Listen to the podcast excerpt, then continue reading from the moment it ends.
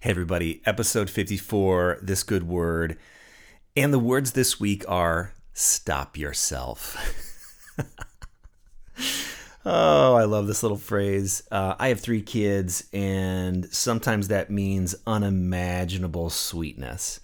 Last night, Mary and I were watching the Olympics. It was kind of late. The kids were in bed, and then Isaac came downstairs and said, Ben wants you, Ben needs you. So I went up to Ben's bed, and Ben is just our little joker. He is our lover.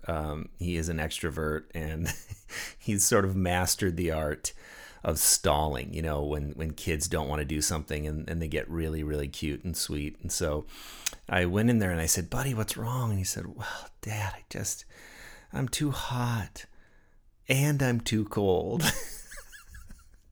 I'm just like, dude, stop yourself. You know, you're one or the other. And so we laughed for a little while, and I kind of tucked him in, and it was hilarious. And a couple days ago, we got new shoes for the kids. And do you remember getting new shoes as a kid? Do you remember how magical it was? And so all three of our boys got new shoes.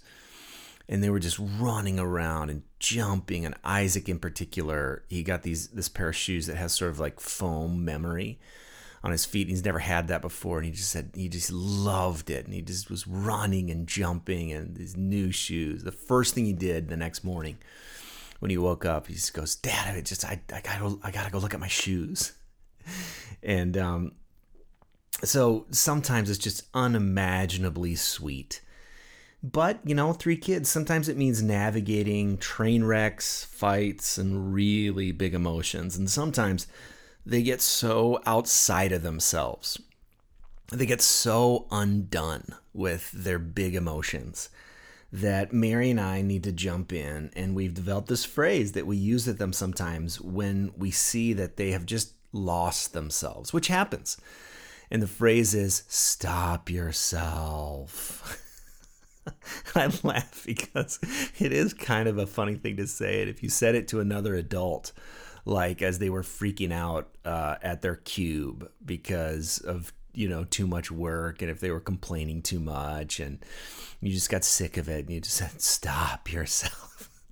How hilarious that would be, and probably inappropriate. But, you know, when you have kids, sometimes you just need to help them get themselves out of the train wreck that is absolutely derailed their brains and their minds, and they're in their amygdala brain and the reptilian brain, and you just need to help them. So stop yourself is this phrase that we've come up with them, and I think it's really a good one actually for us to talk about on This Good Word. So I want to be your coach right now. I want to be someone that hopefully you can hear it in a loving way instead of a shaming way. But I want to be the person that right here today in August of 2016 that says to you, stop yourself. Is there any area of your life where you feel out of control, where the amygdala brain has taken over, where the reptilian response of, you know, fight and flight, and you're just, you are not yourself, and you need someone to step in and help you to stop yourself so that you can get what you need? And that's what we do with our kids when, after we say, stop yourself, we usually kind of physically remove them from whatever physical area that they're in so that they can have a new perspective and they can begin to start to talk about what it is that they actually need. Stopping yourself is one thing, and then figuring out what you need is the second thing. But first, let's look at, what do you need perhaps to stop yourself from? Maybe you're someone where your mind is just, it's just going. It's busy mind. It's crazy mind. It's just, you can't get it to stop. And it results in you're always working. You're always doing. You're working way too much, way too long.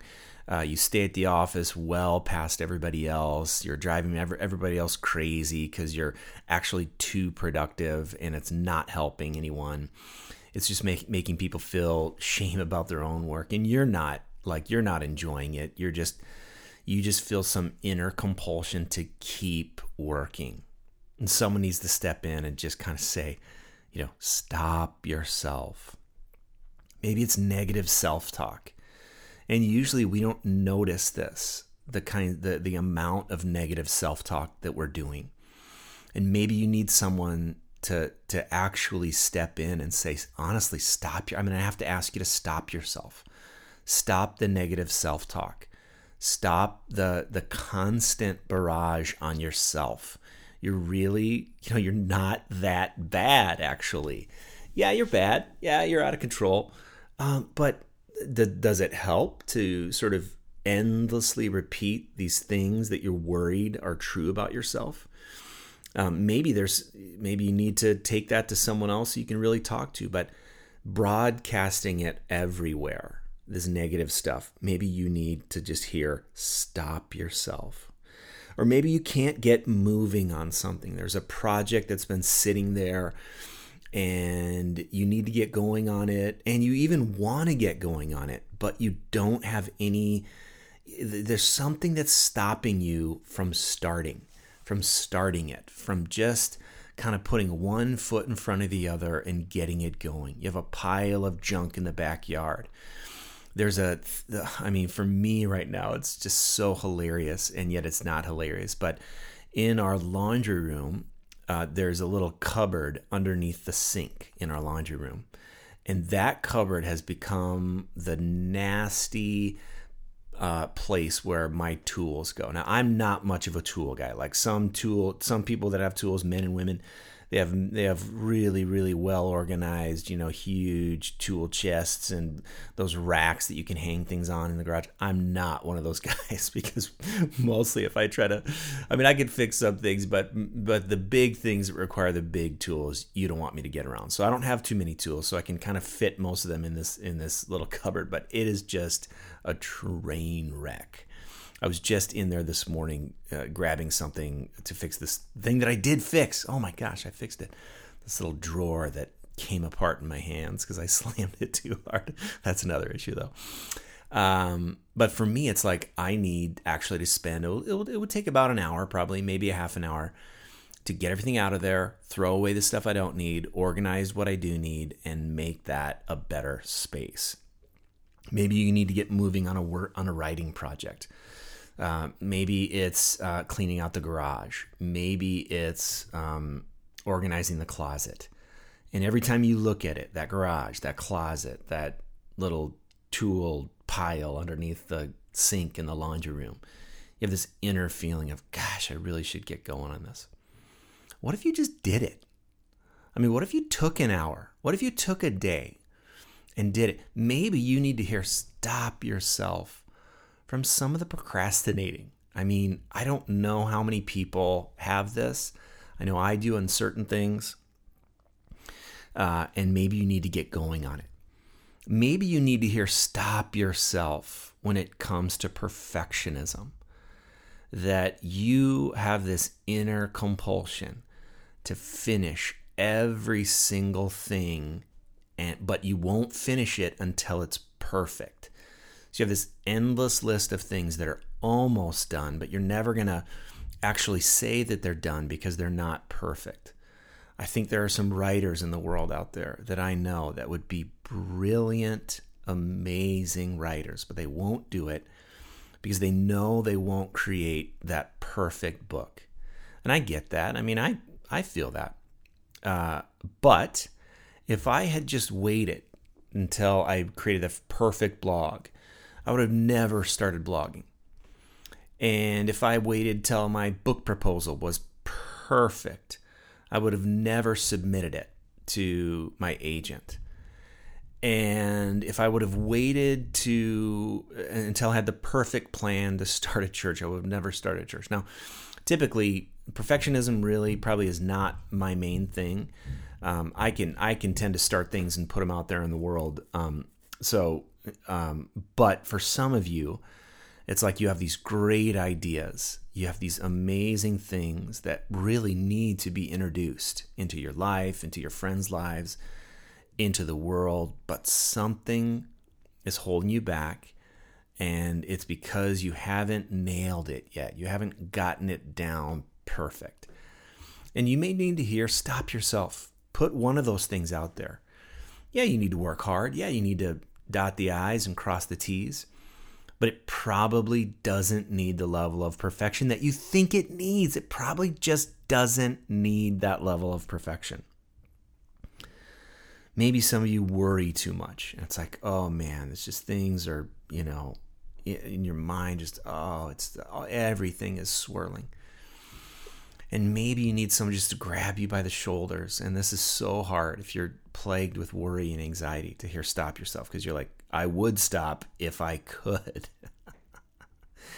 But maybe you need someone just to kind of break you out of the endless funk of worry. And there's this, actually, there's this verse I read recently, and it's from the Voice translation. I don't remember where it is. I think it's Matthew 7. But it basically says, don't worry about tomorrow.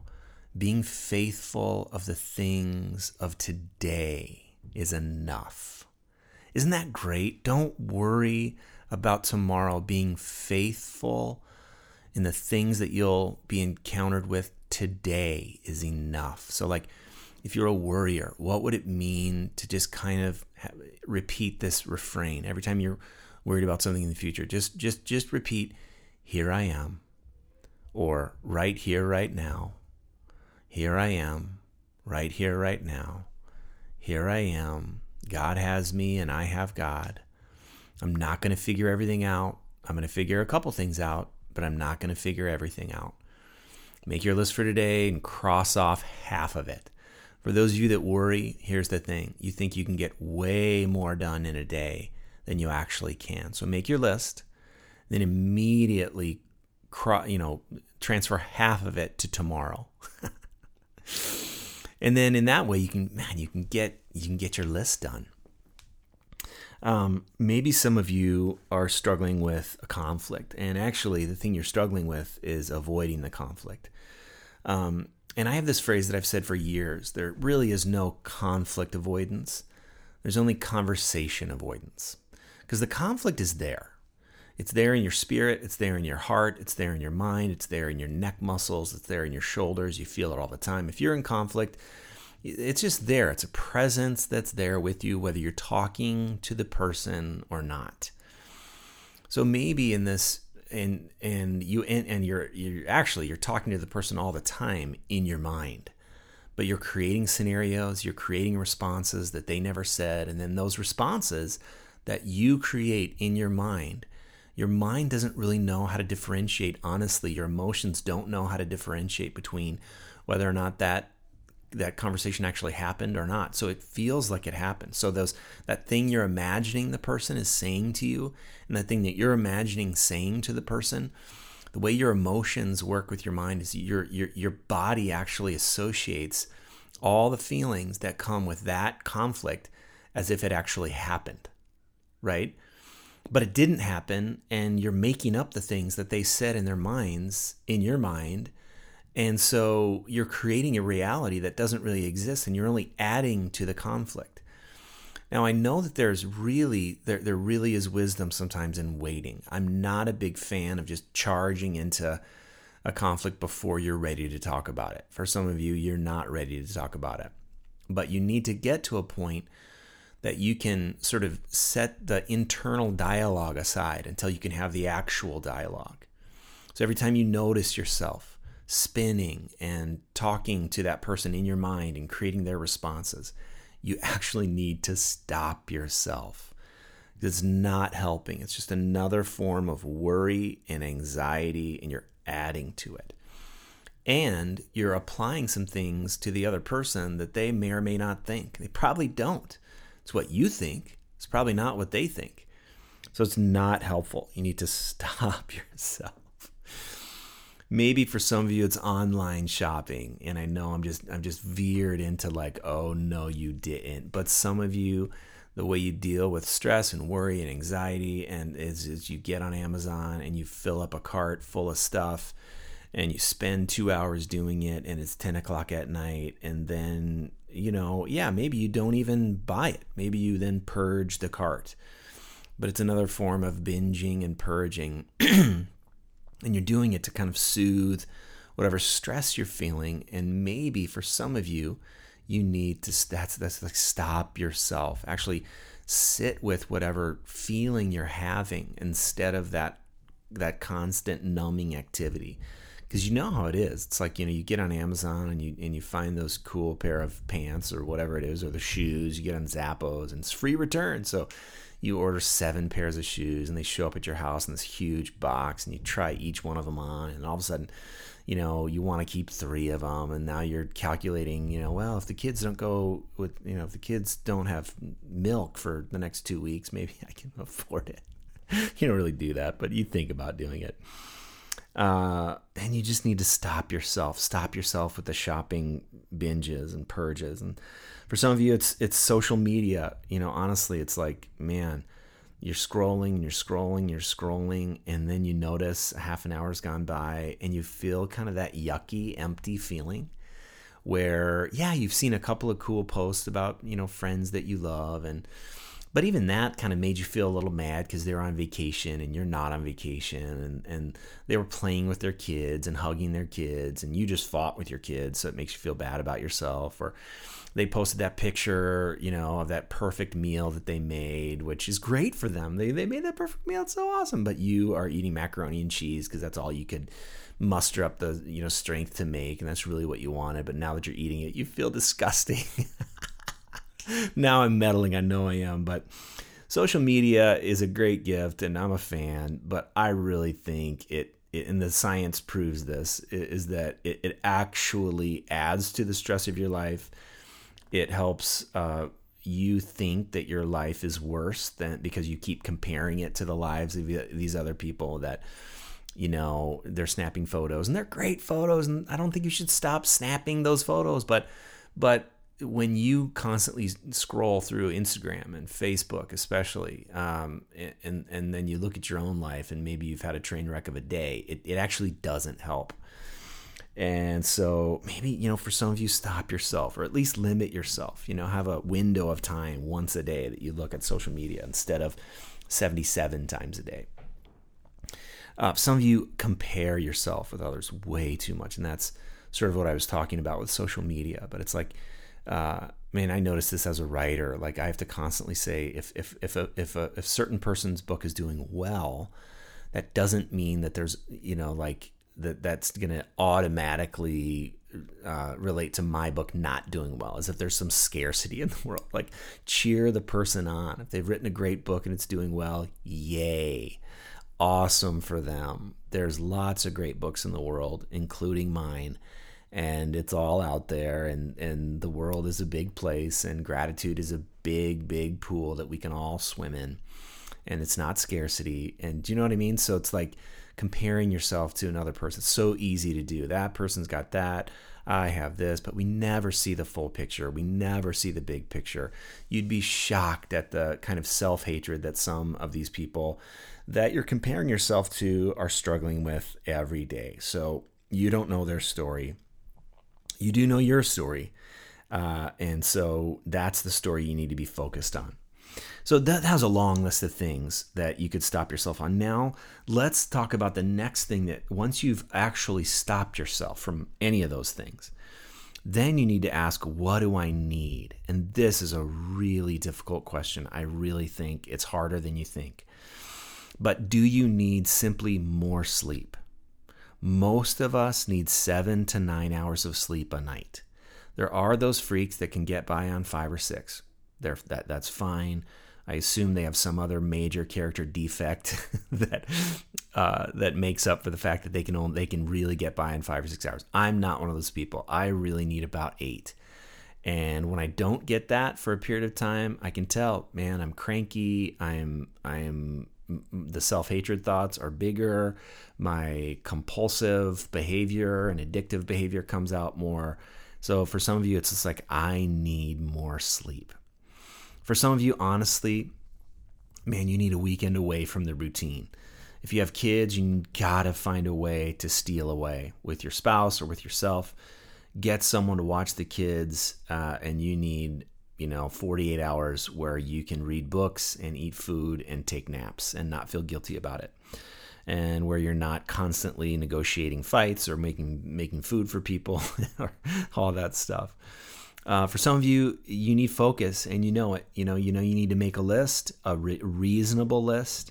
You need to set some goals that actually happen. You need someone that you trust that's not going to shame you to kind of help you to stay focused on that list. And so for some of you, that's the deal.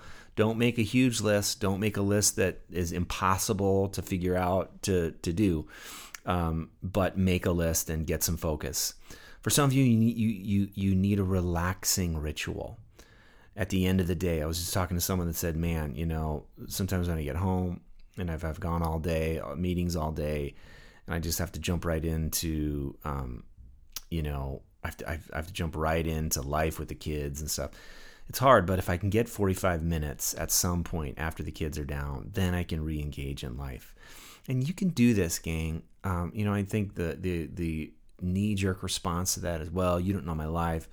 I have so many things relaxing. No, maybe it's 5 minutes. Maybe it's 10 minutes where you breathe. Maybe you have a treat. Maybe this is where you have an evening cocktail. I don't know. Something that you can associate with a smile on your face, the knots in your back loosen a little bit. Maybe it's a conversation with someone you love. Maybe it's a hug of your kids. I don't know what it is, but some of you need a relaxing ritual to just plug into. Some of you need a spiritual director or a counselor. And spiritual direction, if you don't know what that is, that's not counseling, but it's sitting down with someone who's trained to listen to you and to listen to God and to help you see what God is trying to do in your life, to help you try to see what invitations God is placing in your path. That's what a spiritual director does. If you live in the Twin Cities area, there's lots of spiritual directors. You can Google Christos. You can Google, just Google spiritual direction in Minneapolis, and you will be directed to places. And, Minneapolis, we tend to have a lot. Maybe you live in a place where you don't. So maybe spiritual direction isn't a thing you can do. But maybe counseling is. And counseling is just someone that can help you untangle the knots. I've seen counselors many, many times over the course of my adult life. I think they're really, really helpful. And so some of you need that.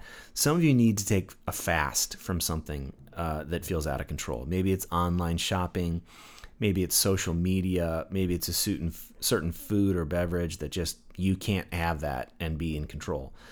And so just take a period of time and say, man, for this amount of time, I'm taking a fast. I'm going to stop doing those things.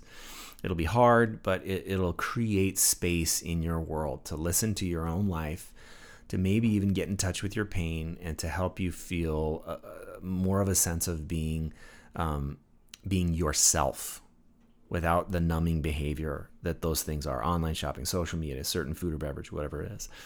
Some of you honestly need more fun.